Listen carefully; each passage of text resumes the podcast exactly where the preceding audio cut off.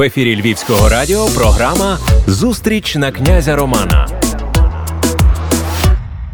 Друзі, вітаю! Сьогодні з нами в студії Ярослав Кравченко. Це український мистецтвознавець, член Національної спілки художників України, професор Львівської національної академії мистецтв. Вітаю вас! Доброго дня вам. Сьогодні ми з вами будемо говорити про те, над чим ми напевно найбільше віддали часу зі свого життя, а саме про дослідження школи бойчуків. Адже я нагадаю для усіх наших е, глядачів та слухачів, так що Ярослав Кравченко народжений в сім'ї відомого художника бойчукіста, вірно? Так. І тому е, хотіла би з вами якраз поговорити про бойчукістів. Хто це такі? Що це були за люди? Чим вони були славні і яка була їхня доля? Е, знаємо, що 30 жовтня виповнюється відомому бойчукісту Ну, Творцю бойчукізму Так. Михайлу Бойчуку. 140 років з дня його народження. Тож хто такі були бойчуки? Хто такі були бойчуки? Власне, е, Михайло і Тимко Бойчук, два брати. Про одного ми знаємо більше, про другого знаємо трошки менше. Е, А взагалі, по системі радянської влади ми мали взагалі про них нічого не знати, бо горизвісний 37-й рік мав викреслити їх з життя, а їхні твори з експонування. І це мало бути просто все відійти в небуття як чого не існувало. І скажімо, якщо в наступні роки в історії українського мистецтва про них згадувалось, то згадувалося дуже скромно і вкрай негативно. А взагалі, е, ну, сама тема, так як ви сказали, власне, мій батько е, вчився в Києві в 20-х роках в Київському художньому інституті в майстерні Михайла Бойчука. Е, Практично все своє життя він був людиною, яка дотримувалася цих принципів е, школи, е, манери, яка різко відрізнялась від манери соцреалізму. І, звичайно, що це так само не давало багато позитиву йому в його існуванні, але він вперто йшов своїм шляхом. І тому, власне, десь в пам'ять е, свого батька, в пам'ять його вчителя, ну, я десь е, зайнявся з 90-х років власне цією темою Михайла Бойчука. Е, ну навіть тим, що я виріс в тому середовищі, я чув про нього, я бачив багато е, фотографій, я багато розповідей бачив. Я ще як був малим, е, приїздив з батьком до Києва, до Москви, де ми зустрічалися з е, його колегами, яких роз, розвіяло по світу. І тому десь е, ну, так сталося, що е, в Києві Сергій Іванович Білокінь, у Львові Олена Рібко, які почали займатися бойчукістами. Ну і потім якось я також від творчості батька перейшов до творчості власне, Михайла Бойчука і його школи. Михайло Бойчук і школа монументального мистецтва. Е, наскільки вона змінила художній всесвіт, світ, і ця школа, наскільки вона повпливала на митців тодішніх і теперішніх?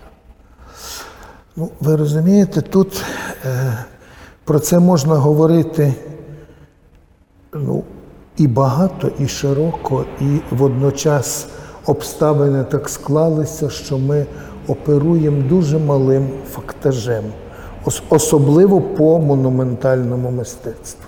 Здавалось би, монументальне мистецтво це найдавніше мистецтво, починаючи від печер Альтаміри, де були мальовані бики по стінах печер, і фрески Ренесансу, мозаїки Візантії дійшло до нас. А парадокс в тому, що е, монументальні твори бойчукістів збереглись лише на старих фотографіях, в- невеличких шкіцах, малюнках. Е, Тобто оригіналів до нас не дійшло. Не дійшло тому, що вони були е, цілеспрямовано знищені радянською владою. Було три таких найбільш відомих е, ком- комплекси, чи три найбільші такі значить, приміщення з розписами. Це е, в 18-му році ще в Українській академії мистецтв е, розписували Луцькі касарні в Києві. Це велика була площа е, солдатських казарм, які дали молодим художникам прикрасити, розписати ці стіни. І група Михайла Бойчука, молоді студенти вже Української академії мистецтв, взялися за ці розписи. Ці розписи на початку 20-х були знищені. Другими розписами були е, розписи санаторію е, біля Одеси в Очакові, там на Хаджибеївському лимані.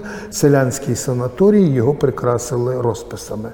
На той час збудований цей санаторій вважався ну, досягненням сучасної архітектури, досягненням сучасної е, санаторної архітектури, і його треба було прикрасити, щоб він був гарний. Тому що це було якби задумано для відпочинку трудового селянства. І ці розписи група Бойчука зробила настільки гарно і цікаво, що за спогадами одного з е, художників е, збереглась така фраза, що коли селяни зайшли е, в цей санаторій, була фраза гарно, мов у церкві. Тобто те, що красиве, все-таки навіть в 28-му році, коли робились ці роботи, поняття церкви ще збереглося. І поняття краси церкви ще в селянському, в селянській пам'яті збереглось, хоча довкола вже починалось нищення церков. І, власне, цей санаторій, е, ну, знову ж таки, е, мав нести відчуття красивого, прекрасного, розповідного, історичного для свідомості селянства. Цей санаторій так само був знищений, розписи були знищені. І третьою е, такою комплексною роботою були розписи Червонозаводського театру в Харкові. Це вже 33-34 рік. І, на жаль, тоді вже почалося цькування на бойчукістів. І якщо ми маємо можливість побачити фрагменти ескізів початкових і фотографії того, що було намальовано, ми вже бачимо, як е, оці принципи соцреалізму примусово входять в систему е, Буйчуківської школи. А зображені е, радісні селяни з святом урожаю, основна сцена була свято урожаю, з транспарантами, на яких портрети Сталіна, Косіора та де і т.п. Колгоспники несуть кавуни, несуть якийсь урожай, радісні, червонощокі, усміхнені. А нам треба подумати ще один маленький нюанс. Коли вони це малювали, а довкола Харкова по селах панував голод. Був голодомор 33-го року. Люди гинули по селах, люди гинули по вулицях Харкова, а їх змушували малювати оце свято урожаю. І навіть те, що вони пішли на оці уступки, не спасло ці розписи. Коли вони були закінчені, спочатку, начебто, їх прийняли, а потім сказали знищити. І знищити не просто замалювати, заштукатурити, а здерти до бетонної основи. Отакі були три е, ну, основні пам'ятки, про які ми можемо говорити як розвиток українського монументалізму. Коли ми говоримо про школу Бойчука, ми повинні говорити про Є таке поняття неовізантизм, є український монументалізм і є бойчукізм. Тобто це є якби е, ступені поступовості розвитку цієї школи. І якщо про це говорити, то ну, починати треба з, з Азів, починати треба з е, Парижу, навіть швидше. Починати треба з молодих років Михайла Бойчука, як він, е, сільський хлопчина з села Романівки на Тернопільщині, е, волею випадку стає художником. От якраз е, його цитата, коли він вернувся з навчань з Парижу, що він говорив своїм прибічникам-художникам: не бійтеся втратити свою індивідуальність. Хто пригля... е, не бійтеся втратити свою індивідуальність, хто приглядайтесь, не треба боятись запозичувати в інших краще. Індивідуальність сама виявиться. Індивідуальність сама проявиться, коли майстер дозріє. Так. Ну, це вже йшло, це вже Михайло Бойчук говорив е, в Києві в Академії мистецтв. А я ж кажу, починалось все надзвичайно романтично, поетично, але знову ж таки все накладалось прошарками, які формували світогляд самого Михайла Бойчука, формували його українськість і формували його відношення до українського мистецтва.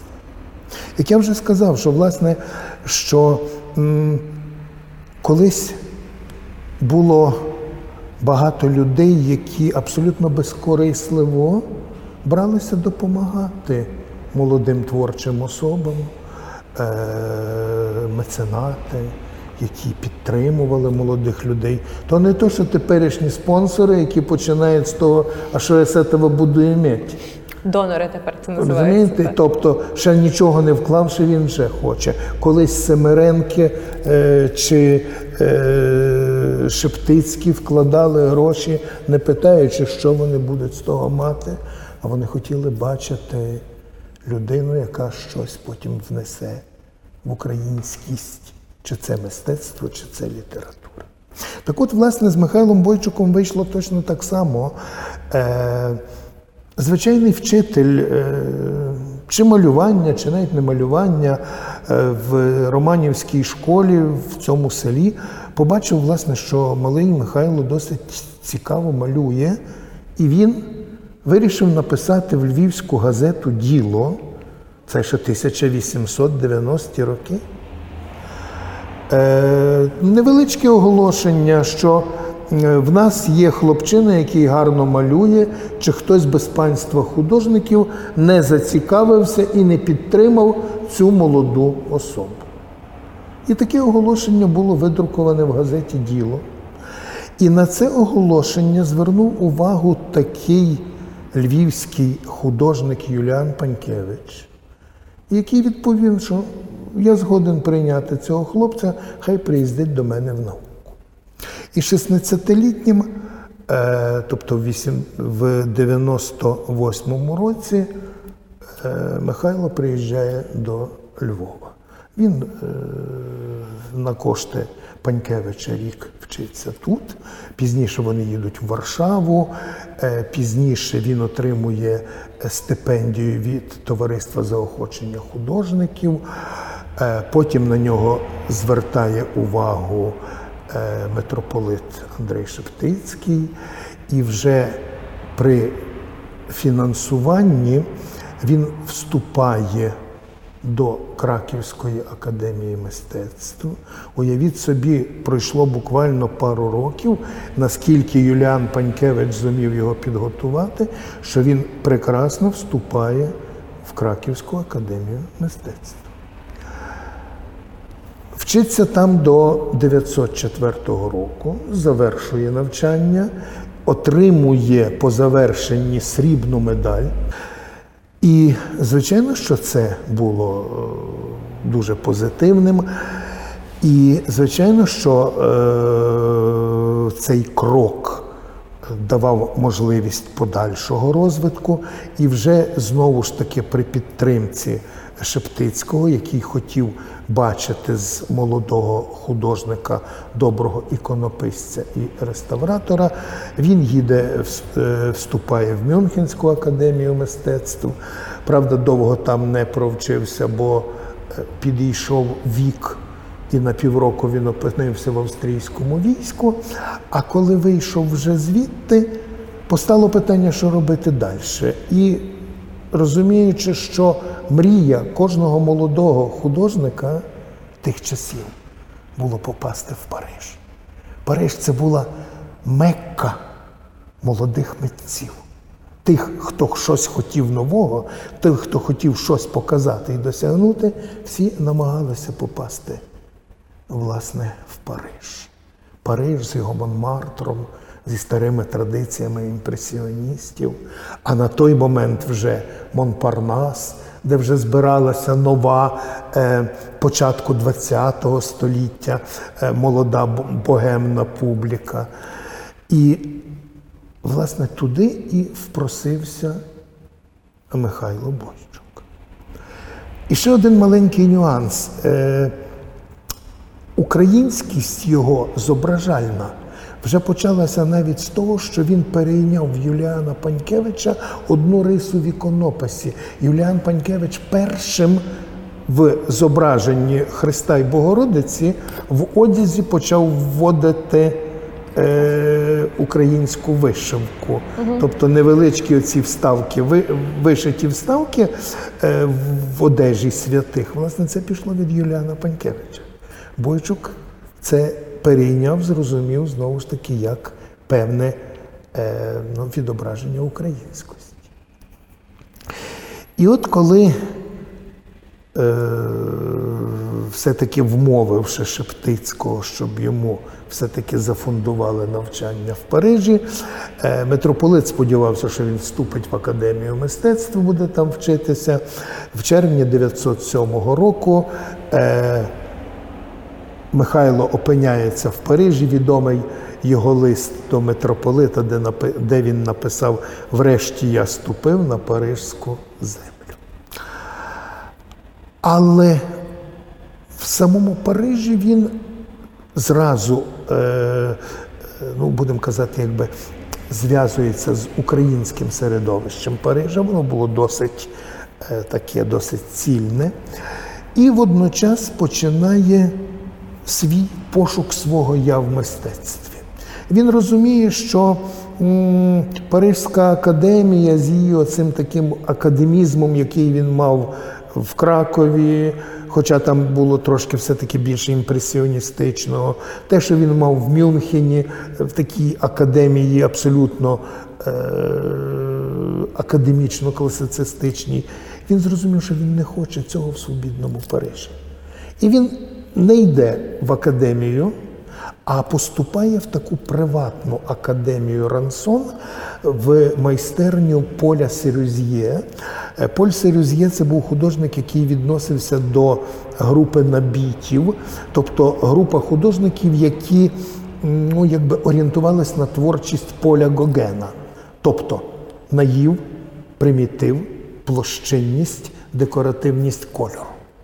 От оці моменти якраз культивувалися в майстерні Сірюзьє. І в цю майстерню і вступає також Михайло Бойчук. Це відносно його навчання. Але він, вже будучи ну, якби досвідченим, маючи за плечима все-таки певний навчальний момент, вже саме в Парижі проявилася його педагогічна майстерність, його вміння захопити своїми ідеями, його вміння е, зацікавити інших молодих людей тим, що хотів він. Тобто він зумів тут же стати лідером. Це було пов'язано з тим, що, власне, е, ну, навчаючись в Сірюз'є, е, Бойчук разом з Миколою Касперовичем поселяються на Монпарнасі на вулиці Кампань Прем'єр. Там був вибудований будинок.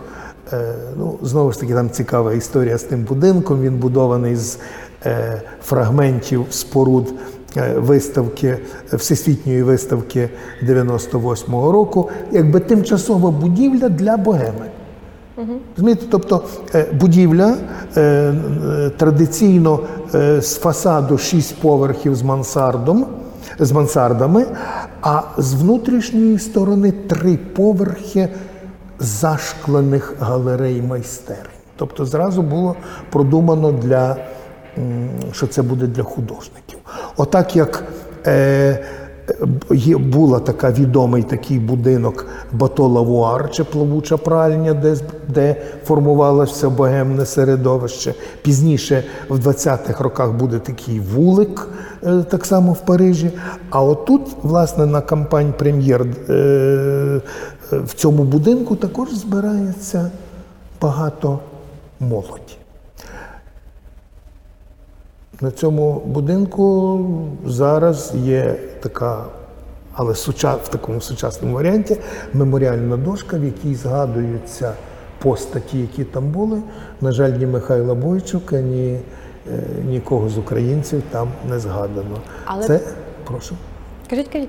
Але це, власне, є квестія часу, і вже як маємо Україну, мусимося якось випімнути за то. І що нам би також було гоже, принаймні там десь згадати за своїх художників. Бойчукісти е, це були художники, які несли українське в світ. Ікони, вишивка. Е, попри те, що і Михайло Бойчук, і його соратники, побратими, назвемо їх так, так, вони навчались разом в різних куточках світу. Вони були в різних куточках Європи, але не повернулися на рідну землю. І е, їхнє покоління називається розстріляних художників. Ну, їх, е, це ви маєте на увазі розстріляне відродження, Так. але це трошки, трошки, трошки інакше, якщо можна, якщо в нас є хвилька часу на перша ця група, власне, вона складалася з одної сторони, це був Михайло Бойчук і Микола Касперович. Навпроти них в цьому будинку на третьому поверсі поселилися дві, е, три товаришки, три Софії, три польські аристократки, е, такі дуже емансиповані дівчата з Петербурга, з е, таких е, аристократичних польських родин, е, які пройшли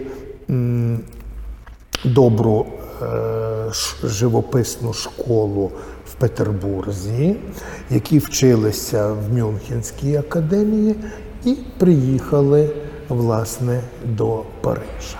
І от, власне, ці три е, особи Софія Будуен де Куртоне, Софія Сегно і Софія Наліпінська, власне, також стали учнями Бойчука. І от Михайло зумів зацікавити всю цю групу, попри те, що вони вчилися в Серюз'є, він організував е, навчання в своїй майстерні, власне, там на кампань прем'єр. Вони готували дошки, вони вчилися робити лівкас, вони вчилися виварювати е, фарбу, вони вчилися розтирати глинки, вони вчилися робити, власне, з- на яєчному жовтку робити фарби. Вони вчилися робити так, за думкою Бойчука, як колись в ренесансній майстерні був вчитель, були його учні, і всі разом спільно готували якусь певну роботу. І отут той маленький нюанс цієї групи, яка називалася, яка назвала себе Реноватіон Бізантіне чи відновлення візантійського мистецтва, і власне звідси пішло той термін вже неовізантизму. Вони вирішили вернути традиції якби давнього візантійського мистецтва, проторенесансу і українського мистецтва середньовіччя. Все це робилося в, е, ну будемо казати, в автентичних формах і матеріалах. Загальна маса художників в Парижі малювали на той час. Мода була на олійні фарби, всі малювали олією. Кожен малював індивідуально. Кожен молодий чоловік чи молода жінка, які приймали в тому участь, мусили показати себе.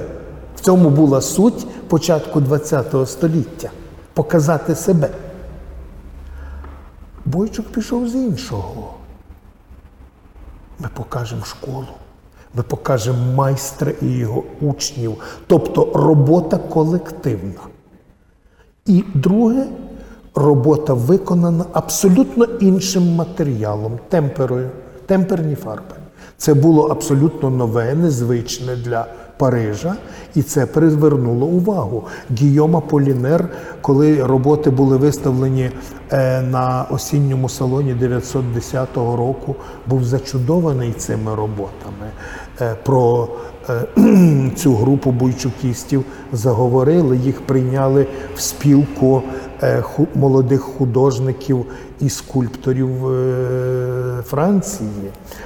В них була, ну будемо казати, починалася слава. Вони е, могли, так, якщо подумати, 910 рік оці спільні їхні експерименти показали їхні абсолютно нові роботи. Де з тисячі учасників раптом заговорили про невеличку групу, яка десь з'явилася з України. І мало того, ті три польки, я забув зразу про це сказати, що Бойчук вмудрився їх українізувати. Польські шляхча... Е, польські шляхтянки співали українські пісні, е, вивчали українське мистецтво, малювали власне в дусі українського ікону. І коли 910 року кажу, от прийшов прийшов до них оцей сукцес, прийшло оце визнання, то поняття неовізантизму почало набирати такого ж розуміння в авангардному мистецтві Європи, як на той вже час фовізм, як на той вже час кубізм. І якби оцей сукцес 910 року ця група розвинула до принаймні початку Першої світової війни, тобто ще 4 роки, то ще невідомо, чи європейська школа авангарду не поповнилася би повновартісним напрямком ось цим, власне, неовізантизмом. Але сталося, на жаль, інакше. В оцей момент найвищого їхнього творчого цього злету і визнання, раптом життя поступило з ними трошки інакше. Їх розстріляли. Ні-ні-ні. До розстрілювання ще дуже далеко. Розстрілювання це радянська епоха. А отут зараз я вам розкажу те, що вас зацікавить. А далі починається історія, яка була зав'язана знову ж таки з французьким поняттям шершеля фам. В цій групі трьох Софій була одна з цих е, Софій. Софія Сигно була надзвичайно красивою дівчиною, але з дуже такого високого аристократичного чи шляхетського польського роду. Ну, ще треба зрозуміти одне єдине, чому ми говоримо польські шляхтянки і говоримо про Петербург. Польща на той час, певна частина Польщі знаходилась в Російській імперії. І всі вся польська, скажімо, чи аристократія, чи демократи, які були настроєні на вільнодумство, на бажання бути незалежними від Росії. От відбувалося ж скільки повстань польських в 19 столітті, їх. Ну, людей значимих, там, скажімо, батько Софії Бодуен де Куртоне, це був відомий славіст, Е, батько Софії Наліпінської був директором залізниці Варшава-Лоць. Е, батько Сигно був відомий великий банкір. І їх добровільно примусово з польських територій всіх переселяли в Петербург, там давали роботу, і вони під недрімним оком царської жандармерії. Вони були на становищі, вони були в суспільстві, але вони були під контролем імперії. Оце такий малесенький нюанс. І от оці польки, шляхтянки з родин польсько-патріотичних раптом опиняються під впливом хлопа з Тернопільщини, і який їх ще й зацікавлює українським. Це скандал. Мало того, що емансиповані панюсі повтікали з дому і приїхали в Париж, де Париж, Боже, та це ж не знати що, та це ж Содом і Гомора, та там не знати, що ще вдіє, розумієте? А тут і такі три панночки виїхали. Правда, виїхали.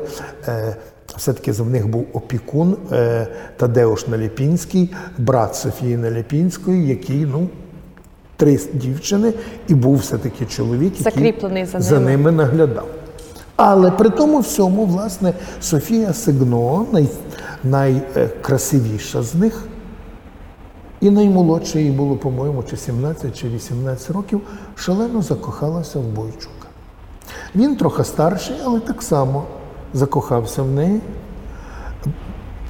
Ну, розповідають історії там шаленого кохання, але Михайло більше любив мистецтво, ніж то, але як би не було, чутки про це докотилися до, до Петербургу. Почався скандал. Як так? Добропорядні, добропристойні родини і т.д. і т.п. І е, Софії Сигно, брат Генріх Сигно, відома тоді постать, як його називали піонер льотництва Росії і Польські, тобто льотчик на ті часи, уявляєте, що таке було льотчик, е, ще й в відповідному костюмі. Він приїжджає до Парижу і вирішує розібратися, що тут діється і як е, їхня Зося попала під вплив Бойчука. Е, Дізнавшись про все, він обурено викликає е, Бойчука на дуель. Той від цього, звичайно, відмовляється, банальна бійка. І екзальтовану панночку Генріх Сигно забирає за руку до Петербурга. Ну, завершуючи цю історію, вона рік посумувала, через рік її видали заміж за якогось банкіра, і вона е, щасливо чи нещасливо до 90 років дожила в Варшаві. Але, звичайно, що цей скандал докотився, напевно, і до Львова, докотився і до Шептицького. І, можливо, що і йому звернули увагу. Ти спонсоруєш, то той замість того, щоб сі вчити, зваблює панночок. І це я веду, власне, до того, що в оцей пік популярності, пік відомості Бойчука і його групи раптом приходить лист від Шептицького, в якому він в категоричній формі пропонує Михайлові вернутися до Львова і зайнятися роботою. Він готувався все-таки на майстра іконописця, майстра реставратора. І от, власне, після оцього такого великого е- значить, піку досягнень, група після цього скандалу розсипається, і вони змушені повертатися. Е, Наліпінська і е, Будуен їдуть до Парижа, а Микола Касперович і Бойчук планують їхати в Україну. Але після цього скандалу іде другий шершель Афам. Софія Наліпінська, яка була так само дуже красива, але опинилася в тіні Зосі Сигно, також захоплювалась Михайлом Бойчуком. І коли після цього скандалу, е, коли Сигно забрали, е, Бойчук раптом побачив цю Софію Наліпінську. І ну будемо казати так, відносини між ними зав'язалися. Відносини дуже, знову ж таки, дуже цікаві, дуже щирі, дуже безпосередні. Тепер вже мама на Ліпінської була в шоку, як так, значить, що собі Зося дозволяє. Але, власне, Зося всупереч своїй родині пізніше вийшла заміж за Михайла Бойчука і до 37-го Страдницького року була з ним пліч опліч. І коли їх забрали вже в НКВ, в тюрму НКВС, коли їх допитували, коли вони змушували писати зізнання, то вже це так. Тепер, от тепер буквально стало відомо, що в зізнаннях на Ліпінської не було ані одного поганого слова про Михайла Бойчука. Хоча його товариші і Седляр, і Падалка, і Лепківський змушені були писати те, що їм диктували слідчі. От на вашу НКВС. думку, чому е, радянська влада так не злюбила бойчуків, і, зокрема, самого Михайла Бойчука? Тому що вони мислили національно, а цього не прощали. Тому що вони хотіли українське, а мало бути інтернаціональне. Тут знов вже інша історія. Е, І вибачте, я вас просто переб'ю якраз. Чому кажу? Тому що ми живемо зараз в стані великої війни, так? І зараз також є ті, хто хочуть знищити українське. Багато хто говорить, що це війна, е, щоб знищити нашу культуру, наше мистецтво, наші традиції. І ми теж комусь, скажімо так, неугодні. Коли перечитувати історію життя Михайла Бойчука і його побратимів, звичайно, якісь такі особисті е, теми з його особистого життя, ну, можливо, не так розкриті. Але що, напевно, мене зачіпає, та якраз цей момент, коли те, що я говорила раніше, так, бойчуки вони несли оцей дух. І мене до вас запитання: якби сьогодні бойчукісти були живі, якби сьогодні е, Михайло Бойчук був би живий, чи була би Україна?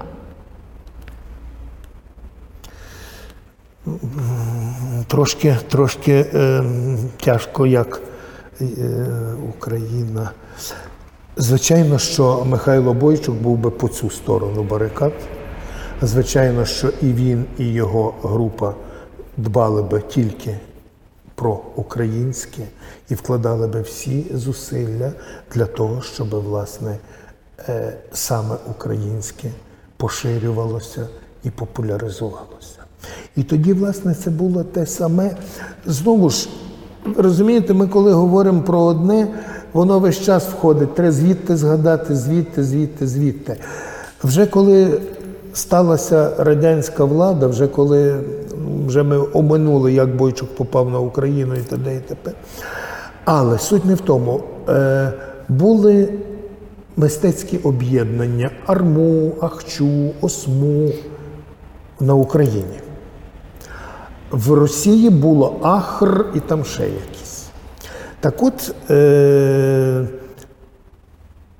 українське об'єднання Ахчу е- об'єднувало художників, які орієнтувалися на російське мистецтво, на мистецтво передвіжників, на російську культуру.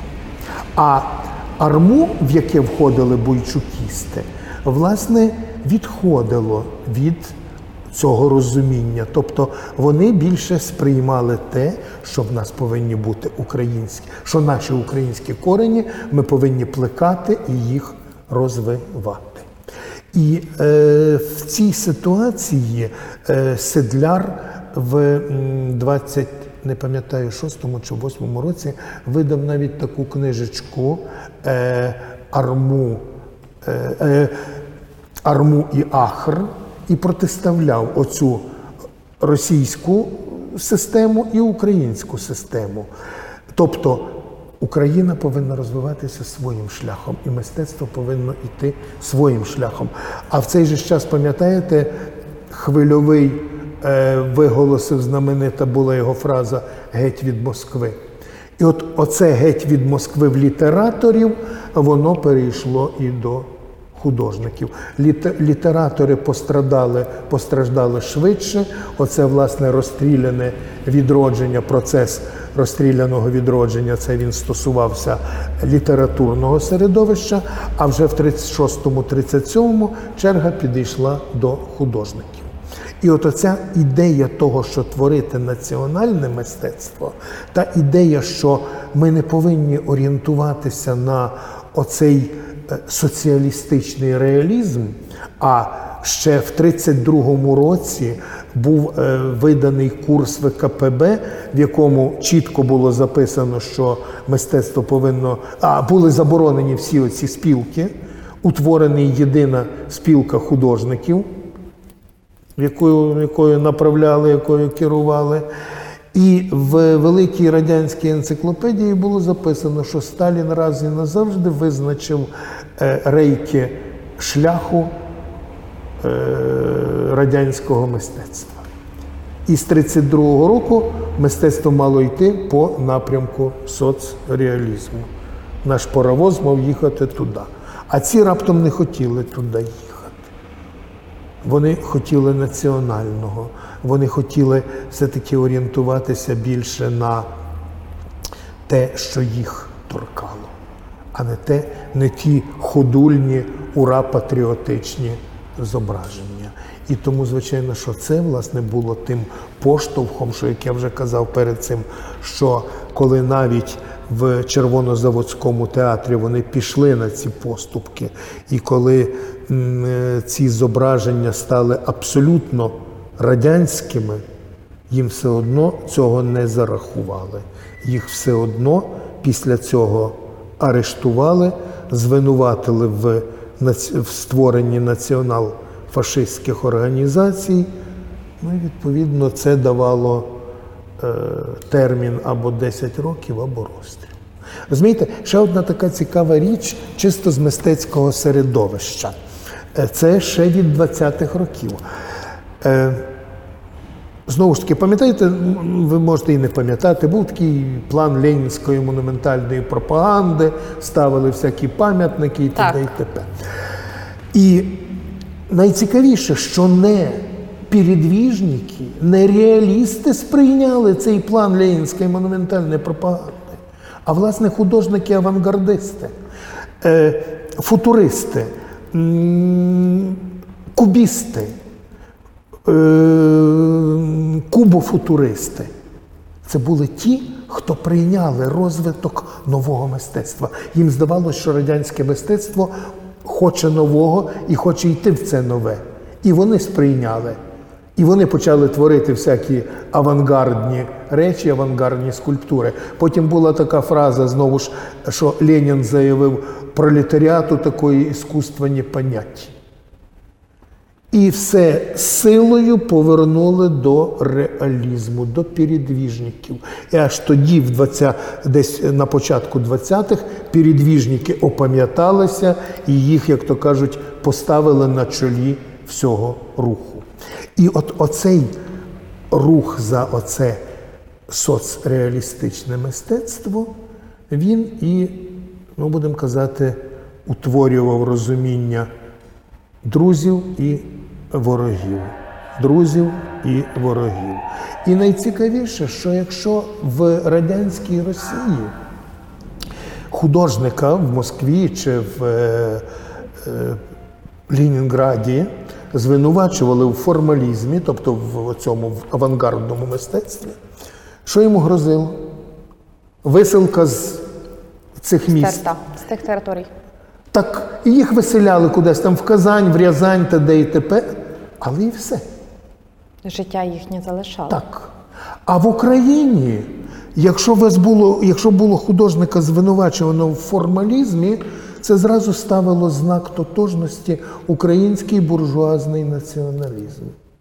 А за це вже давали мінімум 10, максимум розстріл. От була дещо велика різниця, що оці будь-яке інакомисля тут зразу прив'язувалось до націонал-фашизму, націоналізму і інших моментів, коли вже опріч творчих неузгоджень зразу пришивали політичні справи. Українські художники, попри повномасштабну війну, е, творять. Фактично творять як для себе, так і для системи. Але творять.